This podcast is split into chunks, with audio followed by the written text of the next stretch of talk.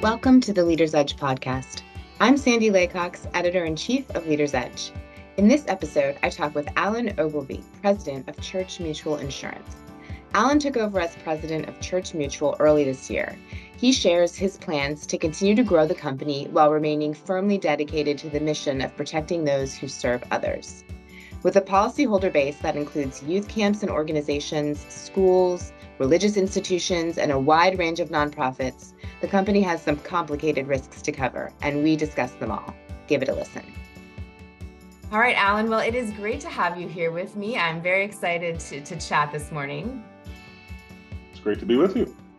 Uh, you uh, have taken the helm at Church Mutual uh, recently, and I'd love to hear you all talk about a little bit about your goals for the next few years as you take over this uh, organization that I find a, a, very unique insurer tackling some very challenging industries.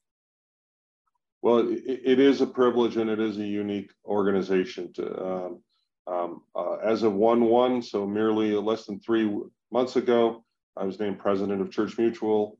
Uh, as you know, um, Church Mutual is a 125 year old mutual company uh, really the premier writer of religious institutions. And we intend to remain that. So, with your question as to kind of where are we going in our future, um, in some respects, we'll be exactly the same, and in some respects, different.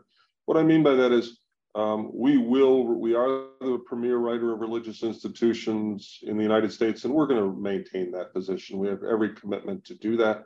At the same time, we want to diversify into some complementary areas. We've been doing that for a number of years, so that's not actually new news, if you will.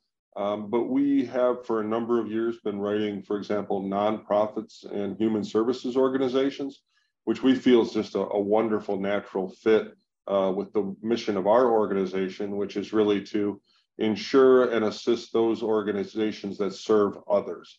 So certainly that fits with the religious institution but just as well fits with our nonprofit segment, as well as our segment that focuses on senior living facilities and uh, camps and sports and recreation um, uh, uh, risks. So um, while we're evolving our organization, we've been doing it for a number of years. This is just a continuation of that strategy where we can continue to really focus on those in institutions that, that serve others.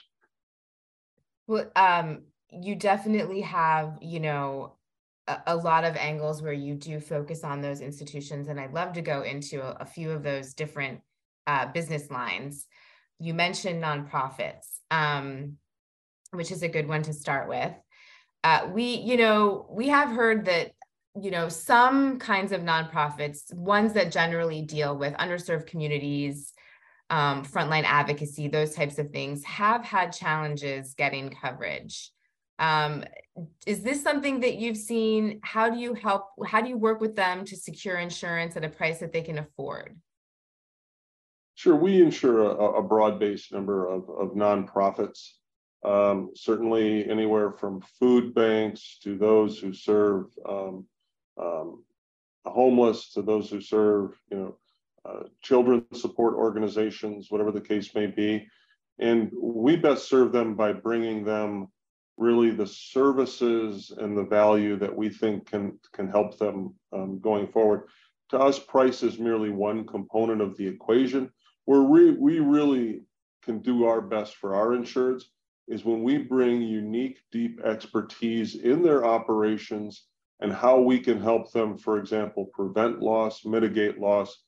Uh, because as everyone will say, the best loss is the loss that never happens. So we bring in, for example, in the nonprofit space, uh, we bring a lot of training, a lot of loss control, a lot of educational um, materials that, again, we believe help nonprofits um, avoid losses anywhere from uh, access to pre employment screening services to training services online and others. Uh, again, for us, it's really that training and education piece that's critical in the nonprofit space and again, it dovetails so nicely to what we've always tried to do and you know for 125 years in the religious space do you feel like there are some nonprofits that are getting priced out of the market even with good risk control in place well i think I think nonprofits are, it's always a, challenging niche for those nonprofits in that while they're doing tremendous work, they're not Fortune 500 companies. So their revenue streams tend to be difficult. And certainly um, during COVID, there was immense strain on the revenue streams of nonprofits. And even as we now come out to a degree of, of out of COVID, um, some of the government programs that were put in place during COVID and providing revenue to certain nonprofits are, are, are kind of being drawn down a little bit um, as we come out of that public uh, emergency situation. So um, yeah, no, certainly nonprofits have always had challenges in the revenue side. COVID uh, made it even worse. And so that certainly is a challenge for them to afford all their expenses, uh, including uh, making sure they're appropriately insured.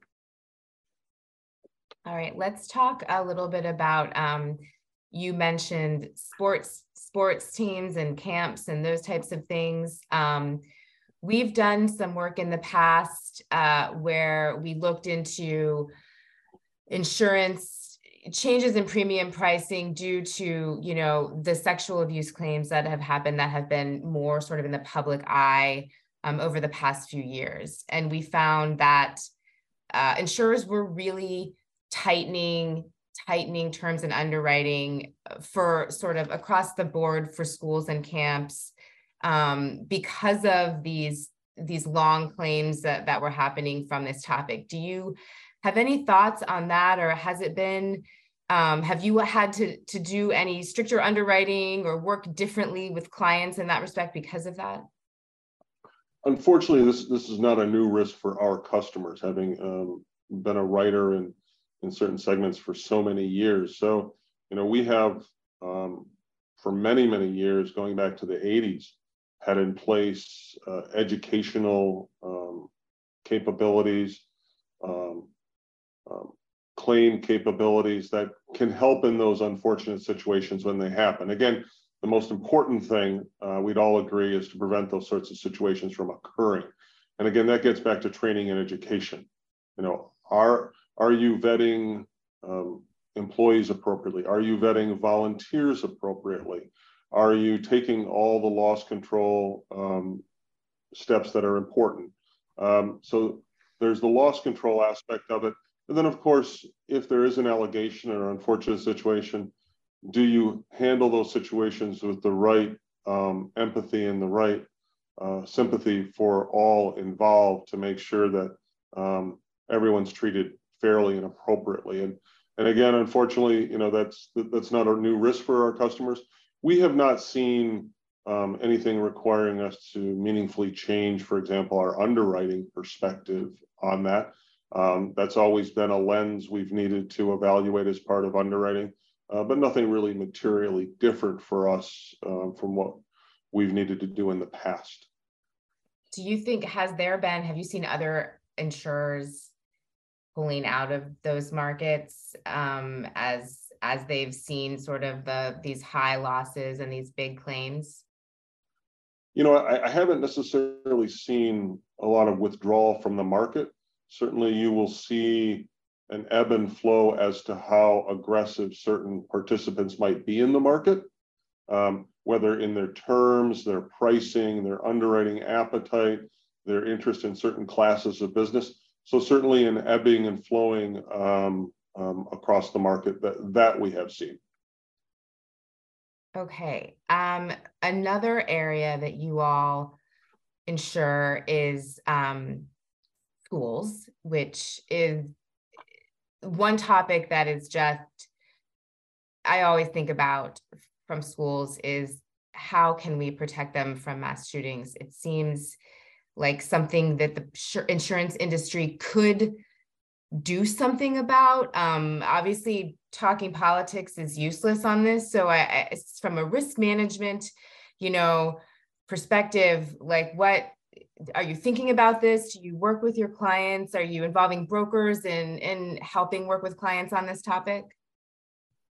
Well, you know, again, this is uh, something not, not new to our organization. Um, you know, we've insured schools through our various entities for um, now on over 50 years.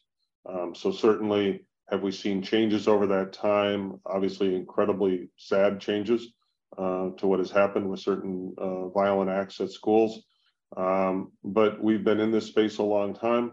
We know that again, um, training and preparation are key.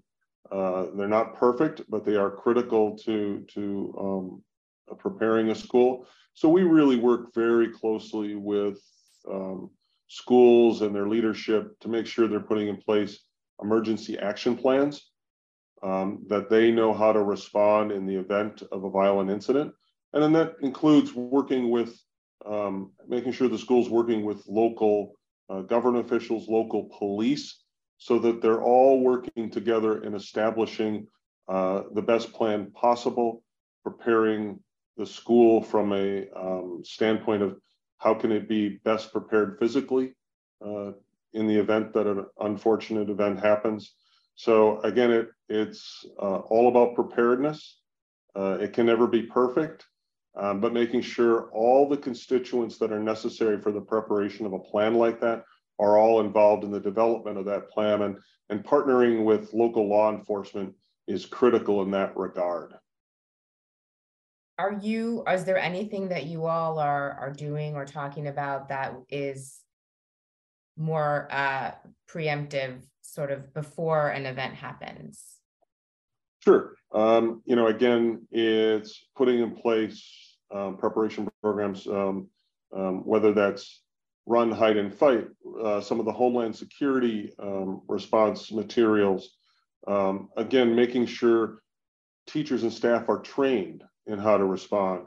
Is it, are there certain things that should be done to the physical facility to, to harden the perimeter, if you will? Um, we certainly, you know, as you mentioned at the start of this, that there certainly can be very pol various political dynamics to that. Um, and, you know, that's not our role. Our role is to help um, administrators to understand the risks, the exposure, and what can be done to address it. And sadly, it doesn't really take much education anymore to help administrators understand the that there is a problem uh, because they live it every day uh, and they're thinking about it every day. So we find that the vast majority of school administrators really are looking for someone uh, various groups, whether it's training groups or insurers that really understand the exposure and want to partner with them to do the best we possibly can to uh, um, prepare the, the overall facility, prepare the staff, prepare the training so that, and again, God forbid, you know, the event happens, um, everyone uh, can respond as best possible. Have you seen, since, since you guys have been doing this for so long, have you seen recently a change in sort of client awareness or interest in doing something about this like the the the schools themselves are they do they see more engaged in this issue oh absolutely they're you know it's it's you know they watch the national news they read um, national news so they're well aware of the incidents that have occurred um, it's very high on the radar for their various associations that support um, schools. So they're very in tune with the exposure. And then it's um, what do we do about it in an, imperfect in an imperfect world? Yes. Well, it, it is something that I I continue to sort of hammer away at when I when I find someone who is is um, has expertise in this in this particular line. Um, so I, I, you you get all of sort of the really tough issues, but I, I feel like that's just something that your company must take on a lot.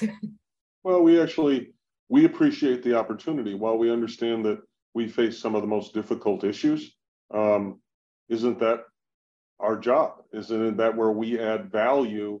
Is to address the most difficult issues. Um, are they challenging? Yes. Do they come with a lot of uh, unusual dynamic at times, yes, um, but it's it's we actually pride ourselves on taking on the challenging issues as opposed to the easy issues, because uh, not only is that what's best for our insureds, um, but it's really what keeps our entire organization engaged because you know our our employees are tremendous people who could work at any number of insurance companies.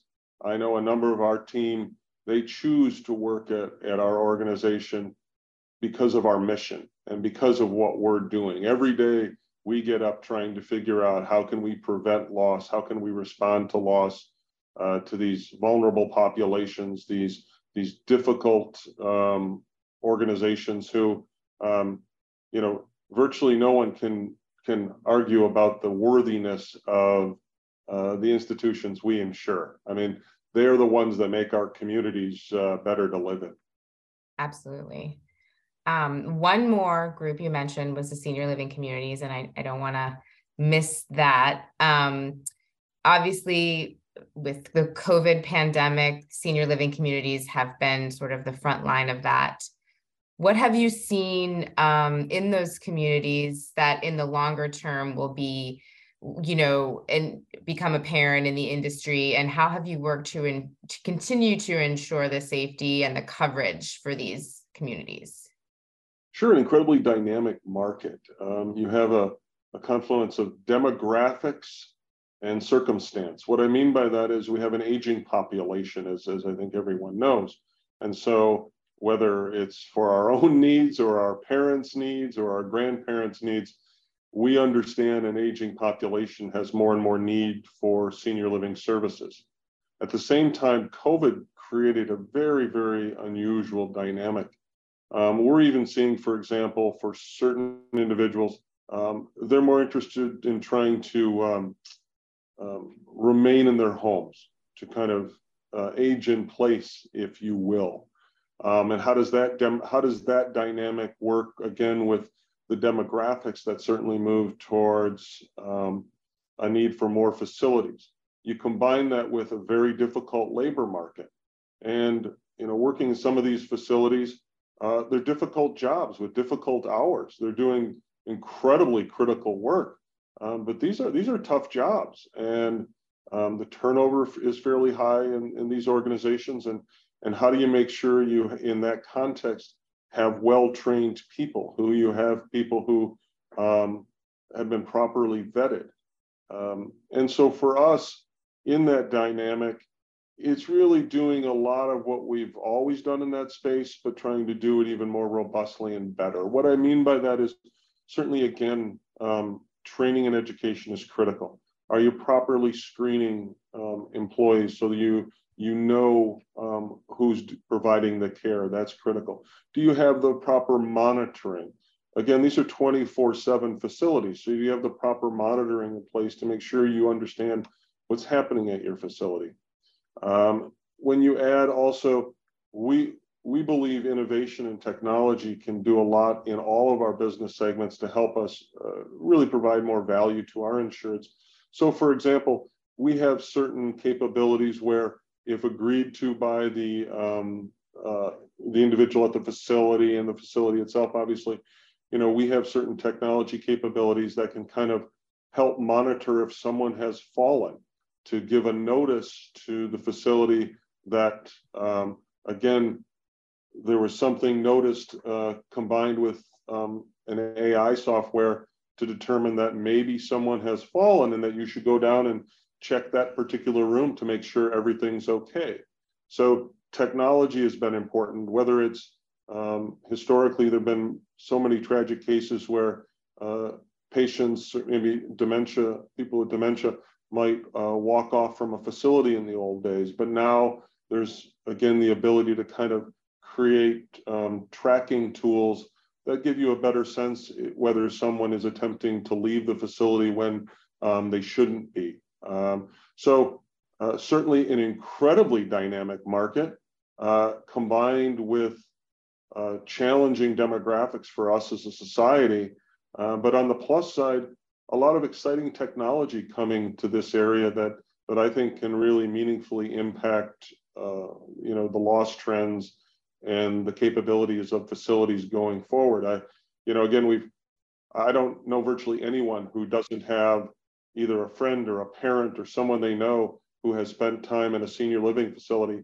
So uh, everyone is incredibly invested in doing what we can to help make sure those facilities are uh, are the best they can be. And and they obviously, many facilities are under, much like nonprofits, under very difficult um, revenue models right now, right? At the end of the day, uh, depending upon how an individual facility is funded, it might be uh, funded by, you know, different government programs and requiring a pretty lean operation. So, um, but again, as we talked about earlier, uh, what better space for an organization like ours to play in, uh, but one where there are incredibly difficult challenges, but they're in an area we deeply care about. So, what better thing for our employees and team to work on, but to find better ways to uh, uh mitigate losses, to um, you know help these organizations become better.